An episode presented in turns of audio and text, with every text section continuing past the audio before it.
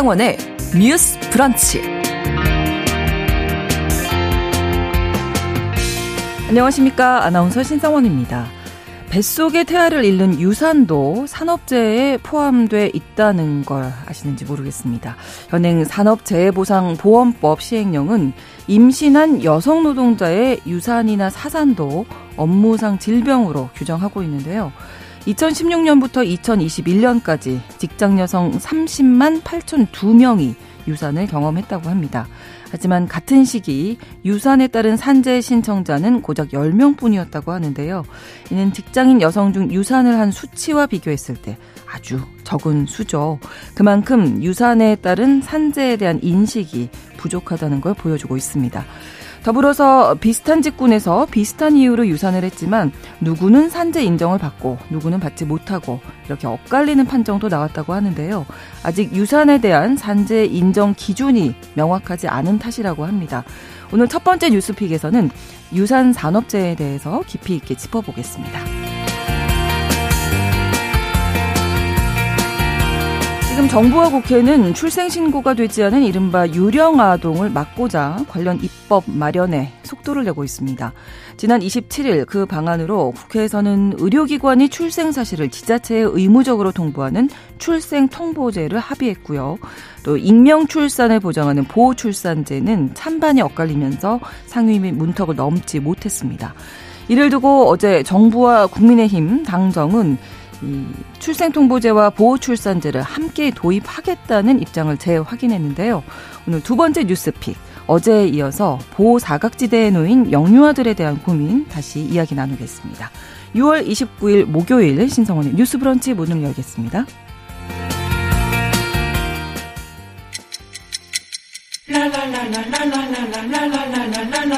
듣고 공감하고 진단합니다. 우리 사회를 바라보는 새로운 시선. 신성원의 뉴스 브런치 뉴스 pick.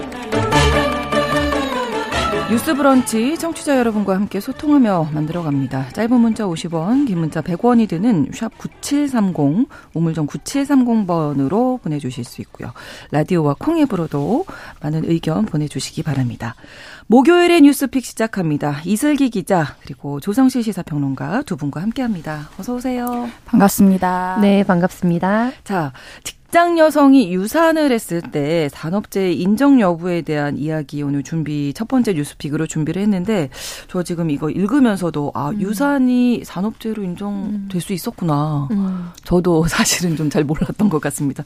이슬기 기자님 법적으로 이게 근거가 있는 거죠? 네 맞습니다. 이제 현행법상의 유산이 업무상 질병에 해당이 되고요. 네. 이제 산업재해 보상보험법 시행령 34조에 보면 여성 노동자의 유산이나 사산, 조산을 업무상 질병에 포함되는 질병이라고 규정을 하고 있어요. 네. 단 이제 근로자의 질병과 업무에 상당 인과관계가 인정될 경우에만 네. 업무상 질병으로 본다는 기준을 제시하고 있습니다. 네.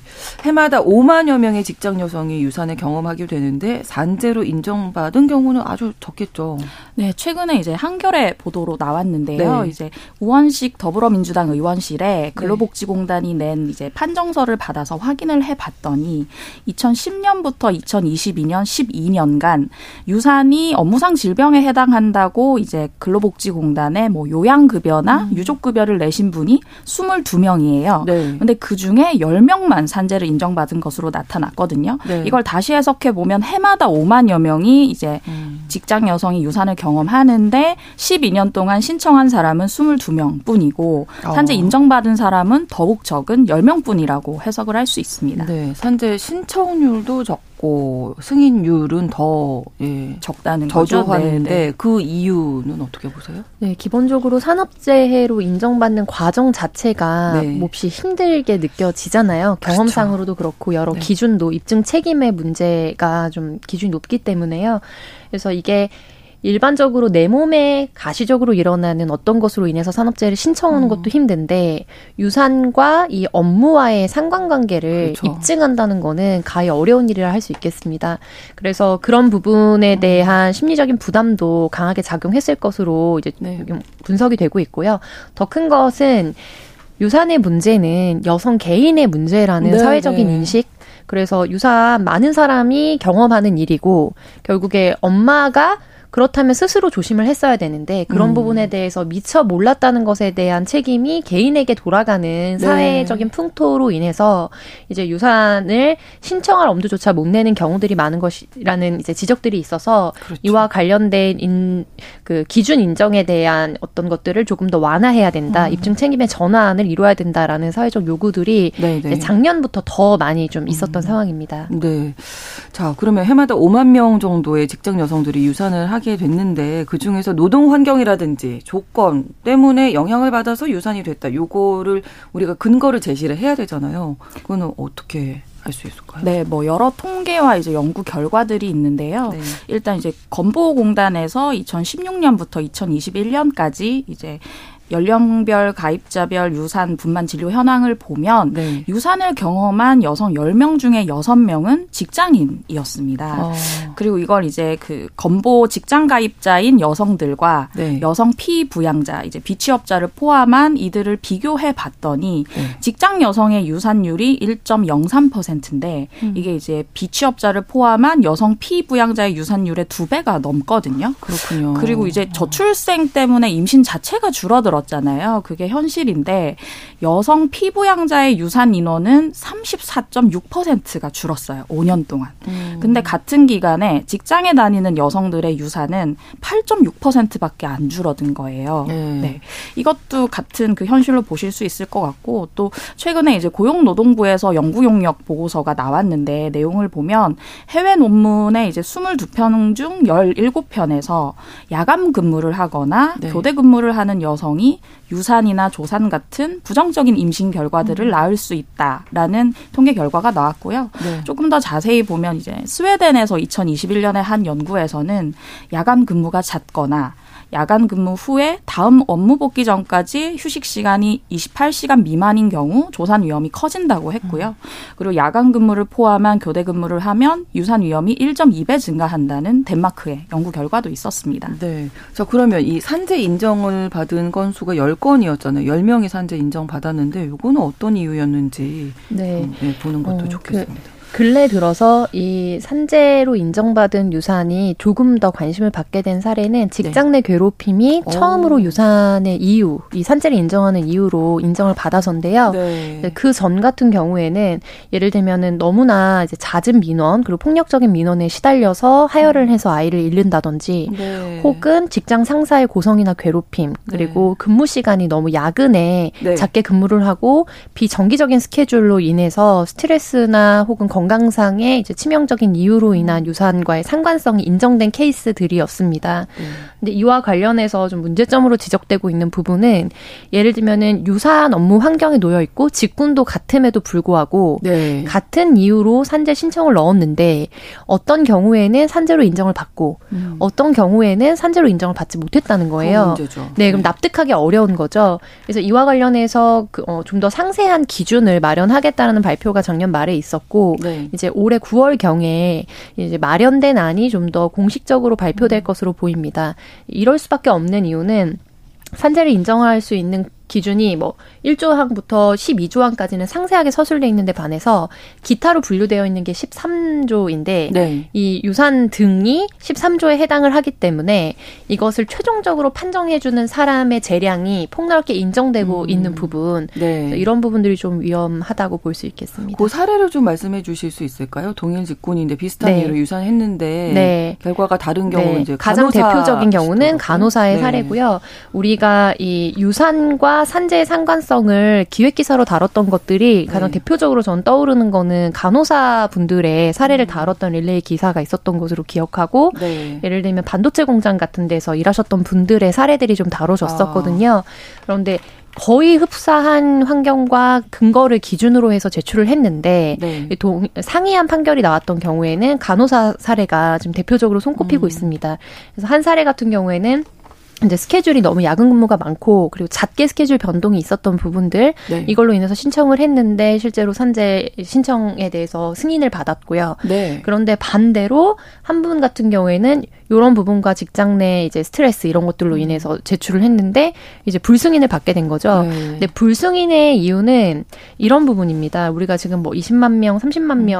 명뭐 각 예를 들면 가정에서 이제 전업으로 계시는 분들이나 혹은 직장 가입자를 기준으로 했을 때 총 합하면 5, 60만 명의 어, 육박하는 인구가 연 한해 네. 동안 유산을 경험한다고 하는데요. 그러니까 산부인과에서 유산을 보는 가장 많은 이유가 유전자의 이상이기 때문에 자연 유산에 준한다라는 음. 이제 그런 판결을 받을 때가 아, 많거든요. 네네. 네. 그래서 예를 들면 뭐 그 수정 이후 7주 네. 그 사이에 일어나는 유산의 경우에는 음. 업무와의 상관성을 입증하기가 굉장히 쉽지 않다는 거죠.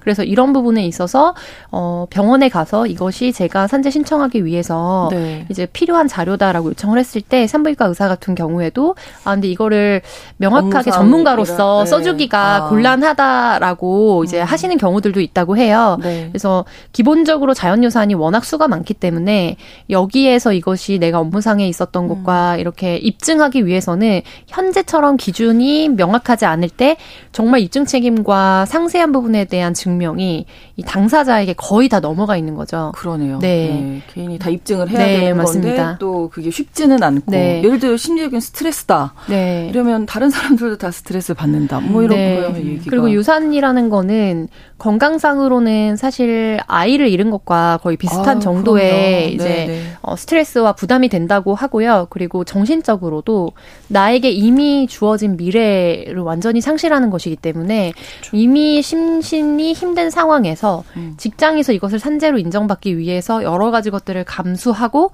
또 법적인 입증까지도 해나가는 과정을 견딘다는 것이 음. 실질적으로 굉장히 어려운 일이라고 할 수 있겠습니다. 그러니까 아예 이제 신청도 안 네. 하시는 분들도 많으실 텐데 일단은 산재 인정 기준이 좀 구체적으로 마련이 돼야 된다 이런 얘기를 해주셨어요. 네, 네 조금 추가적으로 말씀드리면 네. 이거 네. 유산을 이제 다른 질병과 좀 비교해서 보시면 돼요. 네. 아까 평론가님 말씀처럼 이제 그 업무상 질병에 해당되는 음. 것들이 1호에서 12호까지는 뭐 네. 뇌혈관, 뭐 심장, 음. 근골격계 우리가 다 아는 그런 질병들이고요.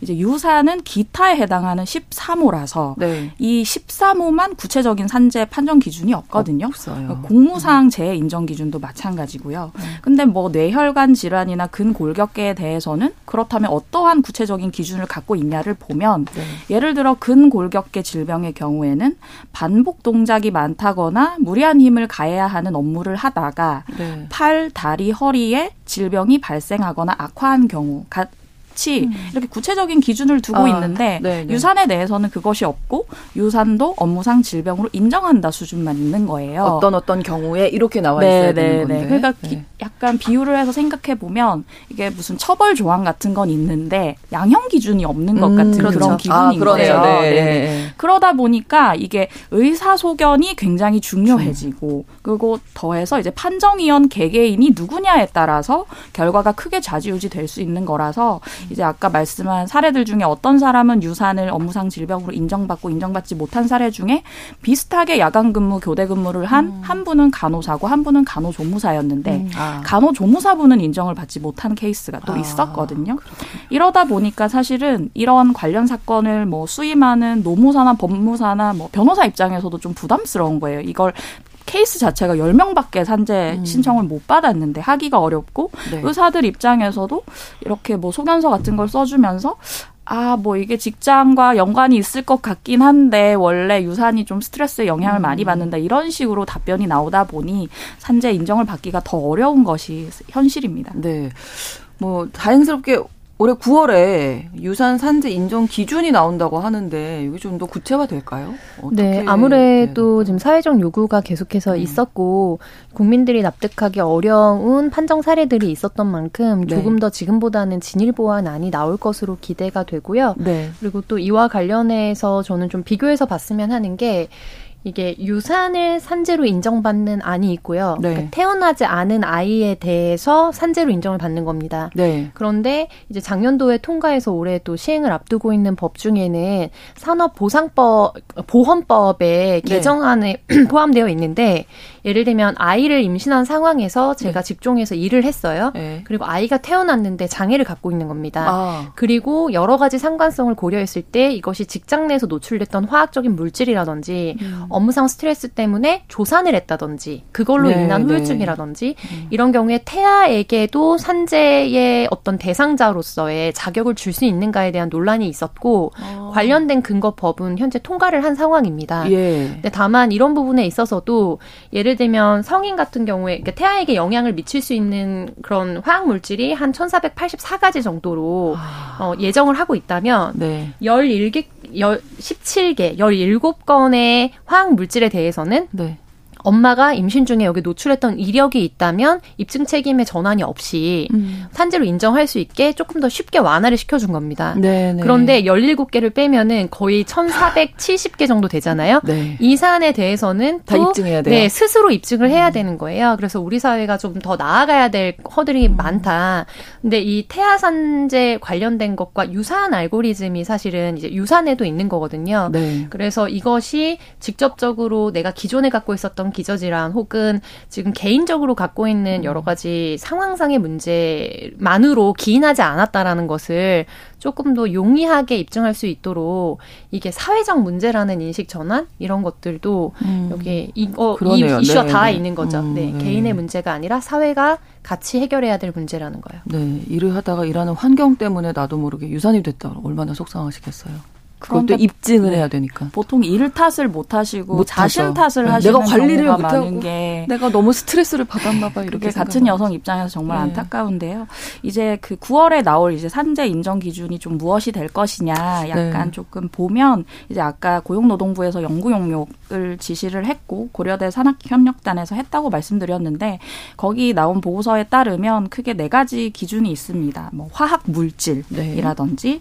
소음이나 방사선 진동, 온도 변화 압력 이나 생물학적 원인이나 이외 기타 유해 인자를 따질 수 음. 있다라고 보고 있고요. 네. 그리고 여기서는 이제 해외 연구와 더불어서 유산을 경험한 노동자 10명을 심층 면접을 해서 네. 추가적으로 이 필요한 기준 같은 걸 얘기했는데요. 이제 다수 그 재해 신청자들이 얘기했던 것 중에 하나가 이제 신체를 심하게 펴거나 굽히는 업무. 어, 이 경우에 예. 이제 복압을 그렇죠. 높이고 배에 그렇죠. 굉장히 위험하잖아요. 그리고 이제 연속 작업에서 5kg 이상, 단속 작업에서 거, 네, 네 10kg 이상의 이제 중량물을 취급해서 어. 들어 올리는 경우. 그렇죠. 그리고 이제 업무 관련 돌발적이고 예측 곤란한 정도의 뭐 긴장이나 흥분, 공포나 놀람 이런 약간 정신적인 부분들까지 좀 포함시킬 것을 얘기했는데 이게 이제 유산경 경험 노동자 10명을 심층 면접했다고 하는데 저는 이제 정부 차원에서 좀 더 많은 네. 케이스를 가지고 음. 이 그분들이 직접 겪은 것들을 음. 좀 반영했으면 좋겠다는 생각이 듭니다. 네. 그리고 네. 네. 이와 관련해서 추가적으로 좀 같이 이루어져야 되는 게 결과적으로는 그 조직 문화의 개선일 수밖에 없다고 그렇죠. 생각을 하거든요. 네, 네. 왜냐하면 산재 인정 기준이 완화되면 결과적으로 임신을 한 노동자에 대한 일종의 변종적인 펜스 룰이 현장에서 작용될 확률이 음. 높습니다. 음. 펜스 룰은 뭐냐면 어 예를 들면 지금 말씀하신 기준에 어 쉽게 산재를 인정받을 수 있을 만한 직군에서는 임신한 음. 여성 노동자를 다 배제하는 겁니다. 그렇죠. 근데 여러 가지 관련 상대 법에 어 근거하면은 이유 없이 대상자를 이제 배제할 수 없도록 하고 음. 있는 법 조항들이 있지만 이제 이 사람의 건강권이라든지 모성 보호권을 근거로 해서 보호하는 차원에서 업무를 배제시켰다라는 법적인 공방으로 다시 이어질 수가 음. 있기 때문에 그렇죠. 네. 그러면 어떤 부작용이 일어나냐 여성 노동자 당사자가 아 저는 괜찮습니다. 그렇죠. 네, 미리 저, 얘기하는 네, 미리 거예요. 얘기하는 거죠. 네. 아 저는 건강하고 그럴 리가, 없고 음, 음. 그런 일이 일어나더라도 음. 이것을 산재와 관련해서 음. 자기가 연결짓지 않겠다라는 암묵적인 동의를 사실은 해야지만 배제되지 음. 않는 환경으로 치달을 수도 있거든요. 네. 그래서 이런 부분에 대해서 어, 조직 문화적으로나 또 사회적으로 봤을 때 어, 임신과 출산을 해서 갖게 되는 여러 가지 상황들 기존에 했던 업무 분량을 다 하지 못하는 부분이라든지 좀 조심해야 되는 이런 부분들이 음. 개인의 미래만을 위한 어떤 보호가 아니라는 것에 대해서 동의해 나가는 방향성이 없고 지금처럼 그렇죠. 이제 아동 혐오적이고 좀 노키즈는 논란이나 이런 데서 네, 보여지는 네. 시대 정신이 음. 계속해서 투영되는 음. 이상 네. 사실 이런 부담을 안으면서까지도 네 출산을 계속해서 하겠다라고 음. 지향하는 여성 노동자는 점점 줄어들 수밖에 없는 그럼요. 현실이라고 보겠습니다. 네, 이정욱 님도 유산이 산재 인정된다는 거 처음 알았다고 음. 남겨주셨고요. 422번으로 회사에 유산했다는 걸 말하기도 맞습니다. 어려울 것 같아서 네. 말안 할 것 같습니다. 이렇게 보통은 말 안 하시죠. 그렇죠. 네. 그래서 전체적으로는 이제 우리 사회 조직 문화도 말씀하셨지만 인식 개선이 정말 필요하다. 음. 유산이 개인의 문제가 아닐 수 있다라는 걸 음. 좀 많이 생각하고 용기도 내셔야 될 것 같네요. 용기를 낼 수 있도록 문화가 바뀌어야 되겠죠. 네. 맞습니다. 네. 그 저는 또 약간 부가적으로 드리고 싶은 말씀이 네. 그 아까 이제 그 질병 기준에 대해서 구체적인 기준이 이제 유산에 대해서만 없다고 말씀을 예. 드렸는데 사실은 여성의 몸을 잘 모르고 네. 여성의 몸에 대해 규명할 필요성을 못 느껴서이지 않나라는 생각이 들거든요. 이제 같은 유해 물질이어도 네. 여성의 몸에 끼치는 영향이 남성이나 다른 성과 다를 수가 다르죠. 있고요. 네. 예를 들면 그 얼마 전에 얘기 나왔던 것 중에 이제 일회용 생리대가 이제 네. 여성 여성에게 얼마나 유해한가에 대해서 많은 이제 이견이 나왔던 것 중에 하나가 일반적인 이런 피부 살갗과 질 내에 있는 피부 음. 살갗은 다르기 때문에 그걸 이제 일반적인 뭐 손에 있는 살갗과 비교해서 임상 실험을 해서는 안 되는 부분인데 그런 것도 어떻게 보면 좀 남성 체계에 맞춰져서 네. 생각을 하다 보니까 여성의 몸에 대한 규명이 적은 거예요. 음. 아까 같은 부분도 어떤 어떤 노동을 했을 때 어떤 노동 강도일 때 어떤 직장 내 괴롭힘일 때 유산을 유발하거나 뭐 조산을 음. 낳거나 해야 되는 부분에 대해서 의학적으로도 규명이 더 필요하고 음. 사회학적으로도 더 밝혀보려는 시도가 필요하지 음. 않나라는 생각이 들고요. 더군다나 이제 아까 펜스룰도 말씀하셨는데 그 부분에 대해서도 이제 노동 현장 자체에서 어떤 특정 직군의 여성을 배제한다든지 음. 이런 여성 혐오적인 시각이 더 퍼져나가지 않았으면 좋겠다는 생각이 음. 더 같이 듭니다. 네, 면밀한 현장 조사가 필요하겠다. 뭐 네. 이런 생각. 유산이 여성 탓이 아니다. 예, 이런 인식도 우리가 좀 바꿔 나가야 하지 않을까 싶습니다.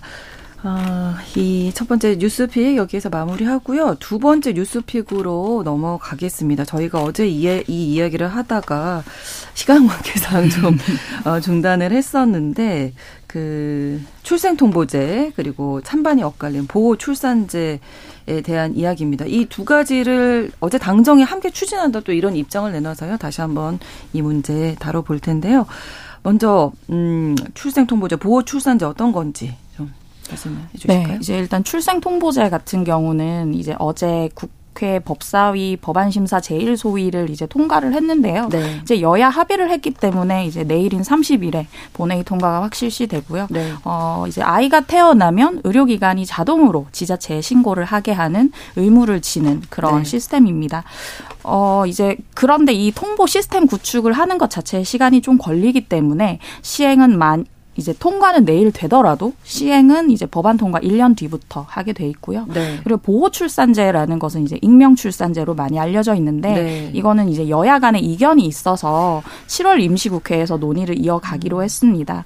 이것에 대해서는 이제 임산부의 양육 포기를 오히려 부추길 수도 있다. 네. 혹은 이제 익명 출산으로 태어난 아이의 부모에 대한 알 권리를 침해할 수도 있다라는 네. 지적이 있기 때문에 보안 입법을 하기로 한 것입니다. 네. 그러니까 이게 어, 의료기관에서 자동으로 지자체에 출생 신고를 할 수 있도록 되기 때문에 오히려 병원을 안 갈 것이다 해서 이제 네 맞습니다. 마련된 거잖아요 보호 출산제가. 쉽게 이야기하면 베이비박스라고 알려진 네네네. 네, 네. 그런 유형의 음. 유기가 더 많아질 것을 우려해서 음. 세트로 이 법안을 통과시켜야 한다는 논리인데요. 이제 지금 출생 통보제에 대해서는 전 세계적으로 한중일을 제외한 우리가 이름을 알만한 OECD 가입국은 거의 다 이제 도입을 하고 있는 상황이기 때문에 네. 여야의 이견 없이 당연히 도입을 해야 된다는 입장이고 다만 당정의 경우에는 출생 통보제와 함께 익명 출산제, 비밀 출산제라고도 불리고 또 보호 출산제라고도 불리는데 이 법안을 같이 정합성 있게 해야지만 네. 병원에서 아이를 낳으면 자연스럽게 자기 출산 이력이 노출될까봐 음. 이제 길 길거리나 혹은 가정에서 아이를 네. 낳고 유기하는 사례를 줄일 수 있다라고 좀 입장을 표명하고 있는 상황이에요. 네. 그래서 이런 야당의 반대를 불식시키기 위해서 지금 어제 어, 보건복지부에서는 그렇다면 수정안을 내놓겠다 네, 해서 네. 빠르게 내놓았던 게 국가와 지자체가 스스로 아동을 양육할 수 있도록 지원하는 책을 마련하도록 하는 원칙을 이제 법안에 네. 넣겠다는. 아, 저희가 시간이 더 어, 그렇네요. 네. 네. 잠시 후에 이 이야기 이어가도록 하겠습니다. 11시 30분부터 일부 지역에서 지역 방송 보내드립니다.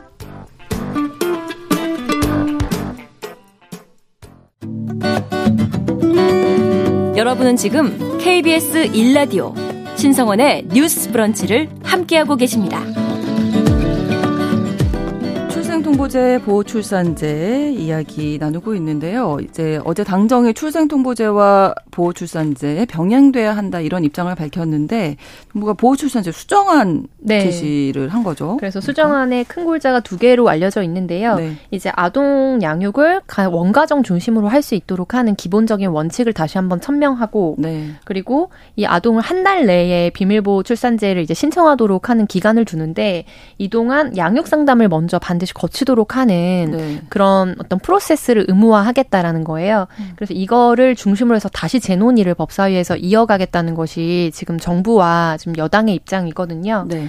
근데 다만 보호 출산제 같은 경우에는 언뜻 봤을 때 어 그러면 길거리에서 아이를 낳는 음. 비율도 이제 최소화할 수 있지 않을까라는 생각이 들지만 네. 이제 강력하게 아동 인권에 반하기 때문에 반대한다라는 입장이 좀 이어져 왔습니다. 근데 네. 이거는 국내에서만 있는 건 아니고요. 세계적으로도 뭐 예를 들면 이런 비밀 보호 출산제를 도입한 뭐 독일이나 프랑스나 또 그 북유럽 국가들 이런 데서 찬반 논쟁이 굉장히 뜨겁게 있었던 사안이에요. 네. 첫 번째 어, 이 헤이그 국제 아동 입양 협약이라는 게 있어요. 네. 그래서 우리는 지금 서명은 했지만 비준은 아직 하지 못한 상태인데 여기에서 가장 주요한 원칙으로 삼고 있는 게 아동 권익을 우선으로 한다는 겁니다.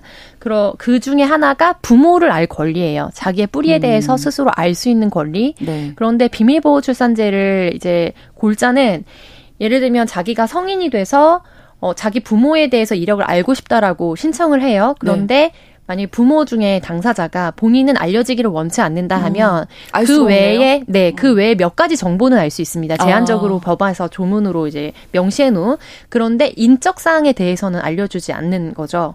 이게 논란이 되니까 음. 그러면 오히려 그 연령을 낮춰서 미성년자의 경우에도 이 청구권을 좀 확대하도록 하겠다라고는 했지만 네. 결과적으로 본인이 자기 부모가 누구인지 알고자 했을 때 추적할 수 없는 위험성은 여전히 남아 있는 음. 겁니다. 그래서 이런 부모를 알 권리 그리고 두 번째는 원가정에서 양육될 권리를 침해한다는 부분 때문에 반대하는 거거든요. 네. 그래서 최근 저희가 이 방송에서도 여러 번 다루었는데 해외 입양 아동들이 성인이 돼서 겪고 있는 여러 가지 문제들에 대해서 호소하고 법정 투쟁을 하고 있는 과정이잖아요. 그래서 입양인들이 자살률이 북유럽 기준으로 해서 조사했을 때 스웨덴에서 일반 스웨덴의 그냥 아동들과 대비했을 때 자살률이 4배, 그리고 우울증 확률이 3배, 약물 중독 확률이 3배 정도로 평가가 됐거든요. 그래서 이들이 지금보다 부유한 가정으로 입양되고 보다 많은 교육을 받아서 엘리트에 진입을 한다 하더라도 네. 결과적으로 원가정에서 이탈되면서 겪게 되는 자기 정체성에 대한 혼란, 그 정신 건강적인 문제들이 여전히 남아 있다. 그래서 가장 근본적인 거는 원가정에서 한 부모이더라도 네. 아이를 키울 수 있도록 하는 사회의 문화적인 제도와 기반을 마련해 주는 것이다. 그런데 오히려 이런 부분에 대해서 손쉬운 입양을 가능하도록 할 수 있다라는 음. 우려점에서 보호출산제에 대한 대한 반대 여론도 높은 상황입니다. 네. 이석기 기자님. 네, 저는 보호 출산제 이제 찬성 입장을 조금 음, 음. 말씀을 네, 드려야 네. 하지 않을까. 제가 찬성이라는 건 아니지만 네. 말씀드려야 될 것 같은데요. 네. 어, 일단 이제 말씀 아까 뭐 드렸던 것처럼 이제 기본적으로는 임신부가 경제적이거나 사회적인 음. 곤경에 처해 있는 거고 이러한 상황에서 나는 신혼을 노출하지 않고 아이를 낳고 싶다. 네.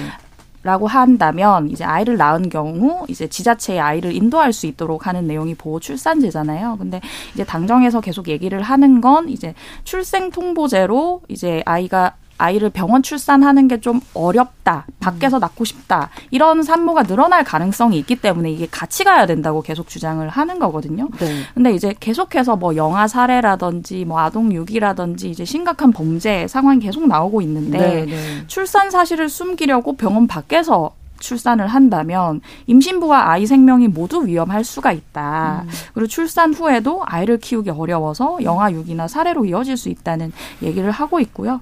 출산을 원할 경우에는 네. 이제 출산을 할 수 있도록 국가가 도와줘야 한다는 그런 입장입니다. 네.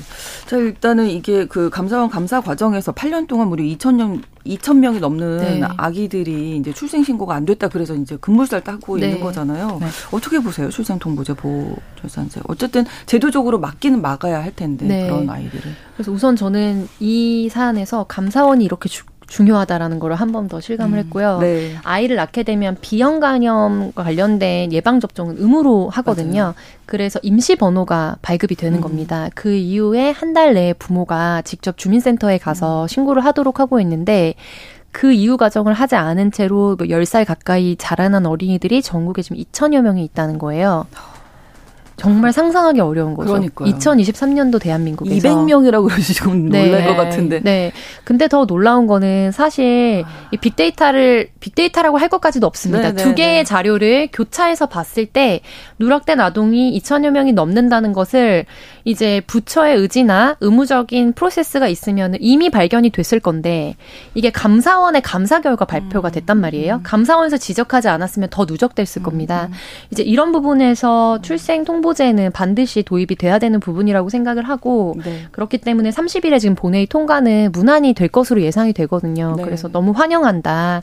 좀 늦었지만 이제라도 보호되는 아동들이 그럼, 많이 생길 네, 네. 거다라는 부분. 두 번째로 이제 보호 출산제는 저는 개인적으로는 반대하고 있는 입장이긴 합니다. 왜냐하면 어, 결과적으로 이게 누구의 관점에서 이 출산을 바라보느냐, 출산한 당사자의 입장을 가장 먼저 보호해주고 있는 형국이긴 하거든요.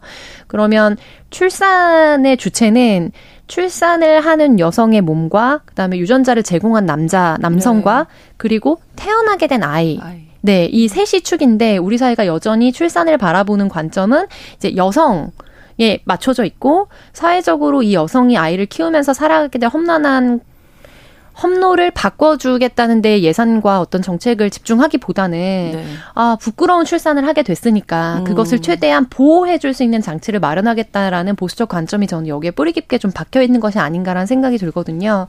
그래서 오히려 보호 출산제를 하지 않더라도 네. 예를 들면 입양을 원하는 부모들에 한해서는 조금 더 용이하게 입양을 할 수 있도록 한, 하고 그다음에 아니면 자기가 선택해서 아이를 직접 해서 양육하고 싶은 가정에 대한 어, 법제도 적인 실효적 지원을 음. 더 예산 편성이나 이런 부분을 높여주는 것이 네. 보다 좀 다양한 가정들을 품을 수 있는 사회로 가는 길일 것이다라고 생각하고 있습니다. 그런 저런 것들이 이제 저출산 대책이 될 네, 수도 있는 거잖아요. 맞습니다. 네. 보면. 중요하게 지금 요구를 네. 하고 있는 상황이거든요. 네, 한부모 예. 그룹에서도요. 그리고 네. 또 정부가 뭐 사라진 아이들 찾기 위해서 저기 2천 명 정도의 아이들 여전히 알 수가 없는데 네. 어디로 갔는지 전수조사 뭐 시작하기로 했다고 하는데 출생률이 최저를 기록하고 있는 우리나라 이 상황에서 태어난 아기는 좀 잘 지켜야 하지 않을까 저는 계속 이 생각이 들었어요. 음. 네, 그 보호하고. 지점이 정말 마음이 음. 아픈 지점인데요. 네. 이제 그 보호 출산제 얘기를 조금 더 드리면 이제 네. 같이 많이 비견이 되는 게 독일의 실내 출산제라는 것이 있고 네. 굉장히 네. 잘 운영되고 있다는 얘기를 해요. 근데 네. 이제 아까 평론가님 말씀처럼 독일은 실내 출산제를 도입하기까지 여러 가지 시행착오를 정말 많이 겪었고 그리고 모성 보호에 대한 그 사회적 지원이 정말 짱짱합니다. 네. 그래서 만약에 산모가 음. 임신 출산과 관련한 의료 서비스를 받고 싶다? 전부 네. 무료로 가능하고요. 그러니까요. 그리고 저희가 맨날 얘기하는 것 중에 여성의 경력 단절 문제가 맞아요. 있는데 이것에 관한 정책도 1952년부터 시행을 했고요. 네. 출산 육아와 육아 휴직 의무화입니다. 네. 이것부터 하고도 음. 몇십 년이 걸친 논의 끝에 이제 실내 출산제를 만들어서 운영하는 음. 것과 네. 어떤 이런 두꺼운 이 정책의 어떤 이 시행착오가 없는 과정에서 이거를 만드는 것 어떻게 보면 보호 출산제가 음. 여성들에게 어떤 패스트 트랙 같은 음. 음. 형국이 될까봐 조금 우려되는 음. 지점이 있습니다. 네. 아, 한마디만 더 예, 붙이면요. 네. 지금 말씀하신 독일의 사례의 경우가 많이 이제 거론이 되는데 이 보호출산제를 도입해야 된다는 이유가 유기되는 아동을 줄이기 위해서잖아요. 네. 그런데 실제적으로 도입한 이후에 효과성을 검토했을 때, 네. 그 자체가 주는 유기아동 절가, 그러니까 줄이는 그런 효과는 없는 것으로 사실 연구 음. 결과들이 나오고 있거든요. 그렇군요. 네, 그런 측면도 같이 볼 필요는 있다고 봅니다. 그렇습니다. 자, 목요일의 뉴스피 오늘 마무리하겠습니다. 이슬기 기자, 조성실 시사평론가 두 분과 함께했습니다. 고맙습니다. 감사합니다. 감사합니다. 신성원의 뉴스 브런치는 여러분과 함께합니다. 짧은 문자 50원, 긴 문자 100원이들은 9730. 무료인 콩앱과 일라디오 유튜브를 통해 참여해주세요.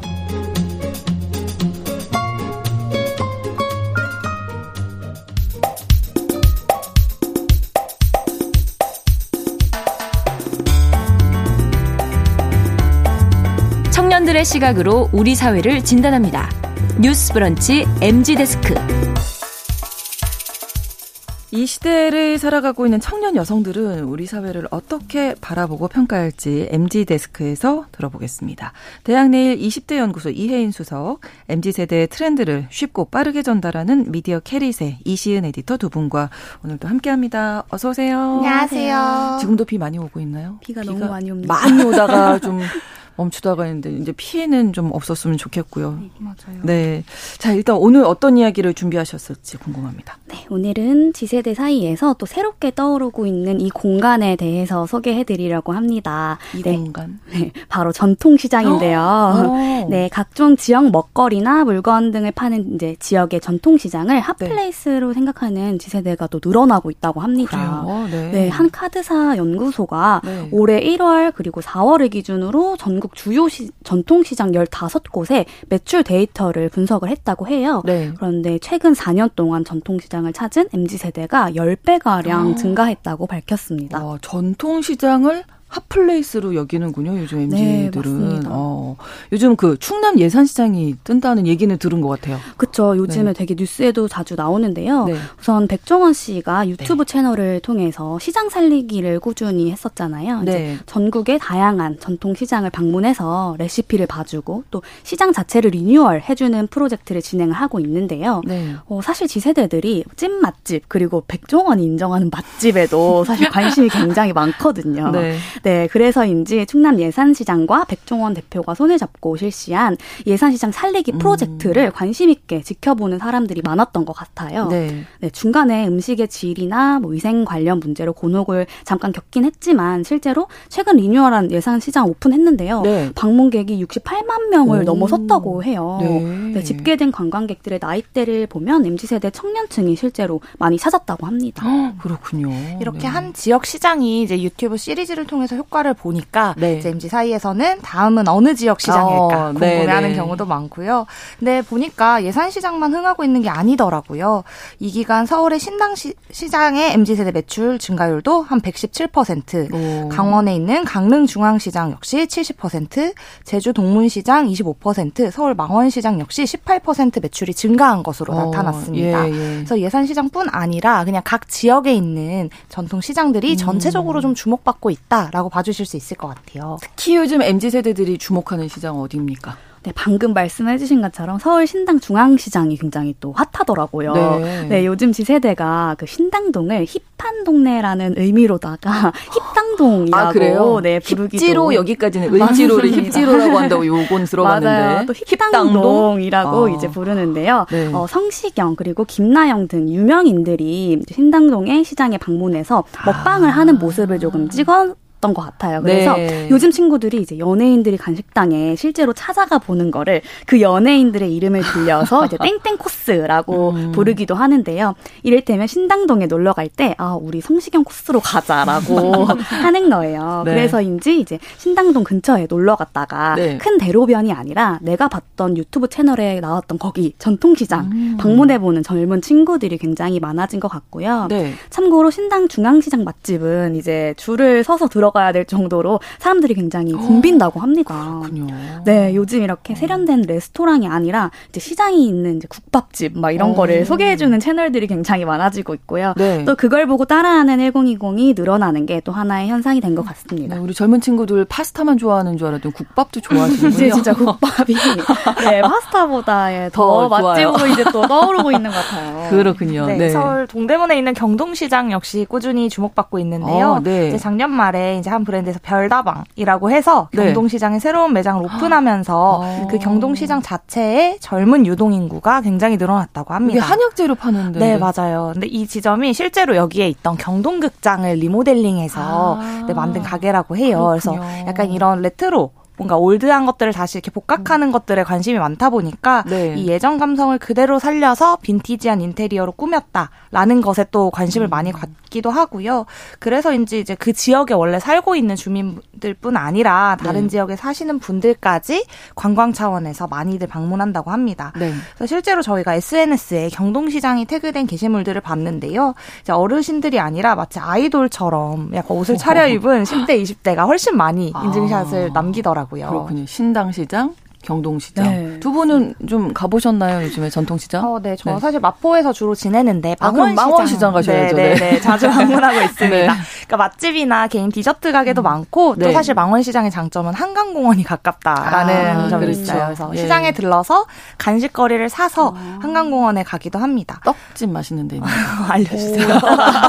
공유해 주시면. 네. 특히 코로나 이후에는 이 전통시장에서도 온라인 주문이나 배달 서비스 음. 많이 하고 계시거든요. 아, 그래서 위치 기반 음. 서비스로 인근 전통시장 음식들 배달해서 즐길 수 있더라고요. 네. 그래서 여기서 이제 저희 옛날에 경제 관련해서 이야기할 때 좀 아끼는 방법으로 온누리 문화상품권이나 아. 지역 화폐 활용하는 거 많이 말씀드렸는데 네. 그앱 서비스에서 그것도 활용할 수 있어서 좀 일석이조로 음. 많이 즐겼던 사례가 있습니다. 네. 저는 이제 곧 수원 행궁동 쪽으로 이제 이사를 가게 되는데 네. 그쪽 사는 동생들이 남문시장에서 꼭 치킨 사 남문시장, 먹어라. 수원 남문시장. 이제 추천을 굉장히 많이 해주더라고요. 오. 그래서 어. 그쪽에 좀 알아보니까 전통시장이 여러 개 묶여 있는 것 같았어요. 그래서 네. 한 행궁동이 사실 요즘 서울의 연남동처럼 아. 좀 뜨고 있거든요. 그래서 그 그렇군요. 그 주변 전통시장까지 놀러 가는 친구들이 참 많은 것 같습니다. 네. 어땠는지 좀 알려주세요. 수원 남문시장 치킨. 잘꼭 가보세요. 네. 전통시장이 근데 왜 이렇게 뜨게 된 걸까요? 네. 꾸준히 이야기가 나오고 있죠. 이제 레트로 이야기 많이 말씀드렸는데 네, 네. 할매니얼 트렌드가 전통시장 활성화까지 영향을 미쳤다라고 보고 있습니다. 네. 그러니까 할매니얼이라는 게 할머니가 먹는 음식이나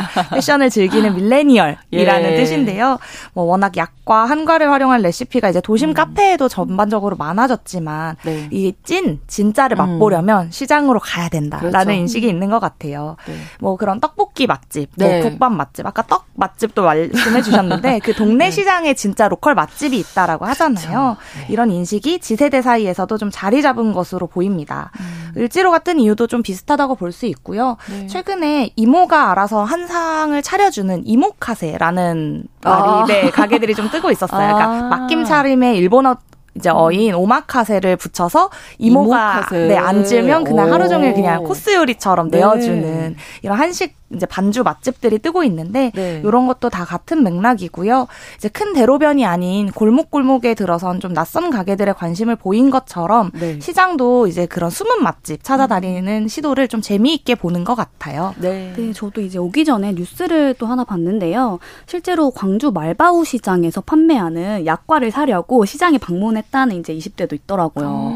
네, 정말 약과 어. 트렌드가 정말 시장에서도 관찰되고 있구나라는 걸좀 음. 실감했고요. 네, 해주셨잖아요. 맞아요. 그리고 또 사실 전통 시장에 놀러 갔다고 글을 이제 올린 친구들을 보면 네. 어, 시장 안에 예쁜 카페가 있어서 갔어요. 음. 시장 안에 뜬금없이 세련된 위스키 바가 새로 생겨가지고 찾아오게 됐어요. 어, 정말요? 네, 이런 반응이 굉장히 많더라고요. 오. 그래서 좀 찾아보니까 이제 전통 시장 유동 인구가 늘어나면서 이런 새로운 가게들이 이제 생긴 것도 있지만 음. 이미 이제 그 전에 지세대에 관심을 산 시장 안에 대장 가게들이 하나씩 자리를 하고 있었던 거예요.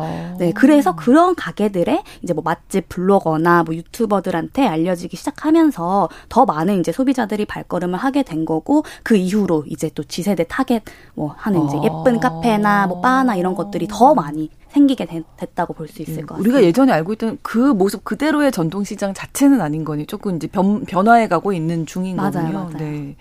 그리고 뭐 네. 위성 동네라는 게 있다면서요. 어, 전통시장 위성 동네랑 전통시장이 또 동시에 주목을 받고 있다라는 것도 좀 관찰이 됐는데요. 네. 제가 예전에 또 한 번 여기서 설명을 해드린 적이 있어요. 네. 위성 동네란 대도시 위성. 주변에 우리 위성 도시라고 부르는 네. 것처럼 성수, 한남 등 기존 핫플레이스 근처에서 이제 덩달아 뜨고 있는 동네라고 이제 소개를 했는데요. 음. 이제 대표적으로 신당이나 뭐 약수, 금호 아. 이렇게 말씀을 드렸었어요. 근데 네. 이 위성 동네의 공통점이 또 바로 전통시장이 무조건 또 존재하는 지역이라는 겁니다. 네. 네 세련된 이제 성수동에서 놀다가 그 네. 주변이 이제 신당에 넘어와서 네. 전통시장도 구경하면서 이제 노는 어. 거죠. 특히 이제 전통시장이 있는 동네에는 아까 말씀하셨듯이 뭐 노포나 또 새로 생긴 가게들이 막 많이 섞여 있거든요. 그래서 그 풍경이 사실 굉장히 좀 생경할 거거든요. 네. 그래서 그걸 오히려 좀 새롭고 또 재미있게 생각하는 이들이 생긴 것 같아요. 같은, 네. 같습니다. 네. 뭔가 좀 old and new가 공존하는 맞아요. 맞아요. 좀 새롭잖아요. 네, 힙한 동네 옆에 또 전통 시장도 가보고 어, 뭐한 번에 다 즐길 수 있는 약간 그러니까요. 그런 동네로 생각을 어, 하는 좋은데요? 것 같아요. 네. 앞으로도 이 전통시장이 계속 좀 주목을 받게 될까요? 네, 전통시장에 매장을 좀 오픈하는 것 또 이제 로컬 마케팅으로 보는 음. 사례들이 많아졌어요. 그래서 네. 앞으로도 좀 더 주목을 받을 것 같습니다. 음. 앞서 말씀드린 이제 스타벅스 경동 1960점은 음. 야, 이게 의외네요. 네. 네. 그래서 판매하는 모든 품목에 300원씩 적립해서 네. 그 시장의 지역 상생 기금으로 조성한다고 밝혔어요. 음. 매장 내 공연장을 통해서 이제 뭐 지역 아티스트들의 문화예술 공연을 정기적으로 하겠다라고 네. 밝혀서 또 화제가 되기도 했는데 네. 이런 지역 상생 마케팅을 펼치는 걸 두고 이제 로컬 마케팅 잘하는 착한 브랜드다라는 반응을 보이는 Z세대가 많아졌더라고요. 그렇겠죠. 네, 요즘 ESG에서 이제 친환경을 뜻하는 E 말고도 이제 상생이나 함께 가는 걸 의미하는 사회적 문제 해결 S도 주목을 음. 많이 받고 있습니다. 네. 그래서 이렇게 브랜딩이나 지역 상생 마케팅 차원에서 전통 시장과 좀 협업하는 브랜드들이 많아질 음. 거고 그러다 보면 앞으로도 좀 계속 이 트렌드가 유지되지 않을까 싶습니다. 음, 네. 또 최근에 또 한 맥주사가 서울 광장시장에 또 팝업 스토어 오픈하기도 했잖아요. 네. 해당 브랜드 의 맥주를 이제 홍보하려고 만든 팝업인데 맥주와 잘 어울리는 안주를 이제 광장시장 인기 메뉴로 또 한정판으로 판매를 했다고 하고요. 네. 그걸 또 아까 말씀드렸듯이 이제 오마카세랑 이제 시장을 합쳐서 또 시장카세라고 불렀더라고요. 잘 합치네요. MZ들이 말을 잘 만들어내요. 시장카세 너무 귀엽죠? 시장카세. 네, 그래서 네. 이 행사가 3주간 진행을 했는데요. 네. 5만 명 이상이 네, 음. 방문할 정도로 반응이 굉장히 좋았다고 합니다. 네, 네. 뭐 전통시장에 팝업 스토어를 열다 니또 트렌디하다 오히려 네 오. 그런 반응들도 굉장히 많았고요. 또 뭐 주변 상점들이랑 상생을 추구하는 진행 방식도 굉장히 좋아 보였다라면서 칭찬하는 반응도 굉장히 많았습니다. 네, 네 또 좀 약간 저는 신기했던 게 이게 또 잘 되니까 네. 더현대 서울에 이제 이 컨셉을 그대로 어. 다시 한번 팝업을 다시 선보인다고 합니다. 그래요. 또, 네 실제 사실 시장은 아니잖아요. 그렇죠. 네, 근데 이제 실제 이제 시장 컨셉을 그래서 컨셉을. 약간 네, 가지고 아. 온 거예요. 그만큼 이게 뜨고 있다는 거죠 시장이. 네 맞아요. 저는 또 음. 이것도 앞으로 또 지켜보면 또 좋을 음. 트렌드인 것 같고요. 또 네. 시장이란 장소는 아니지만 시장에서 파는 것처럼 가방을 뭐 비닐에 포장을 해가지고 준다거나 아니면 뭐, 뭐, 전시 같은 걸 해놓는 거를 이제 선반이 아니라 이제 네. 뭐 이렇게 바구니 같은 데에다가 오. 이제 막 쌓아놓고 판매하는 이제 이런 이색 가게들도 굉장히 많아지고 있거든요. 재밌네요. 사실은 저는 이제 어릴 때 시장을 엄마가 같이 가자고 하면 사실 싫었어요 좀. 어. 약간 지저분한 것 같기도 하고. 저도 좀 그랬던 예, 것 같아요. 예. 근데 엄마는 막 너무 좋아하시는 거예요. 여기 와야 살아있는 느낌이 있다. 음. 근데 오히려 지금 젊은 친구들이 옛 것을 다시 음. 뭔가 좀다 꺼내서 다시 재발견한다는 그런 생각이 들어서 우리 MZ들이 정말 대단하다. 이런 생각 많이 이 시간에 많이 하게 되거든요. 어. 이런 인기가 지금 전통시장, MZ세대가 찾는 전통시장 이야기 나누고 있는데, 뭐 몇몇 가게에서 끝나는 게 아니라 이 차제에 전통시장 자체를 좀 살리는 쪽으로 가는 것도 좋을 것 같죠. 네, 맞아요. 그래서 네. 이제 전통 시장들이 요 기회를 좀 놓치지 않고 같이 네. 이렇게 해보려고 하는 시도들이 이어지고 있습니다. 네. 6월부터 전국 56곳 전통 시장에서 음. 야시장 행사를 다 연속해서 개최하신다고 합니다. 네. 그래서 전국적으로 11월까지 야시장이 열릴 예정이라고 하는데요. 뭐 전통 시장 인근 지역 주민이나 관광객들을 대상으로 문화 공연이나 체험 행사를 제공한다고 하니까 네. 또그 각 시장별로 특색 있는 행사도 다 준비를 하셨더라고요. 오, 어, 그래서 관심 관심 있으신 분들은 이참에 이제 우리 지역 근처에 전통시장 어떤 게 있는지 또 음. 야시장에서 음. 어떤 것들 좀 즐길 수 있는지 찾아보셔도 좋을 것 같아요. 네.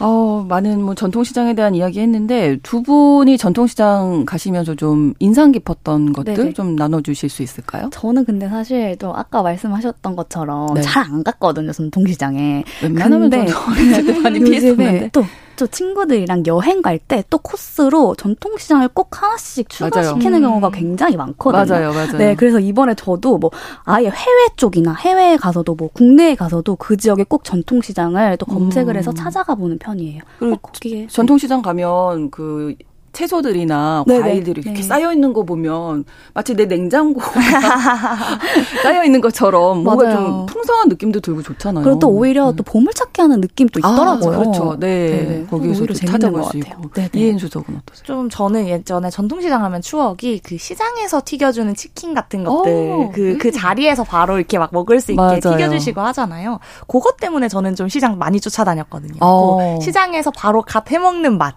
약간 이런 것들 좋아했고 또 저희 동네에서는 뭐 이런 그 지역 축제 시즌에 같이 시장이 열리는 경우에는 네. 그 그런 이제 뭐 각설이 품바라고 해서 그 전통 어. 공연들 많이 해주시는 네. 분들이 막 오시기도 하셨어요. 오. 그래서 그거 보고 막 이렇게 거기에 이렇게 뭐 이렇게 팀 문화처럼 네. 공연비 내드리고 뭐 같이 이렇게 어른들이랑 뭐 안주도 조금 드시고 가시고 이런 게 있었는데 오, 네. 그게 이제 어린 눈에는 좀 어 이렇게 같이 뭔가를 먹고 뭐라 하구나 막 이런 걸 지켜보는 그렇죠. 재미가 있구나 이런 걸 좀 알게 됐던 계기였던 것 같아요. 네, 그런 쪽으로 우리 전통 시장이 또 다시 재발견 됐으면 좋겠습니다. 네, 맞습니다. 네, 오늘 MG 데스크 그 MZ세대가 찾는 전통 시장에 대한 이야기 나눠봤어요. 대학내일 20대 연구소 이혜인 수석, 미디어 캐리의 이시은 에디터 두 분과 함께했습니다. 비 오는데 조심히 가세요. 고맙습니다. 네, 감사합니다. 혜은이의 노래 시장에 가면 들려드리면서 건전가요죠. 이 노래 들려드리면서 오늘 뉴스브런치 목요일 순서 마치겠습니다. 저는 내일 다시 인사드릴게요. 고맙습니다.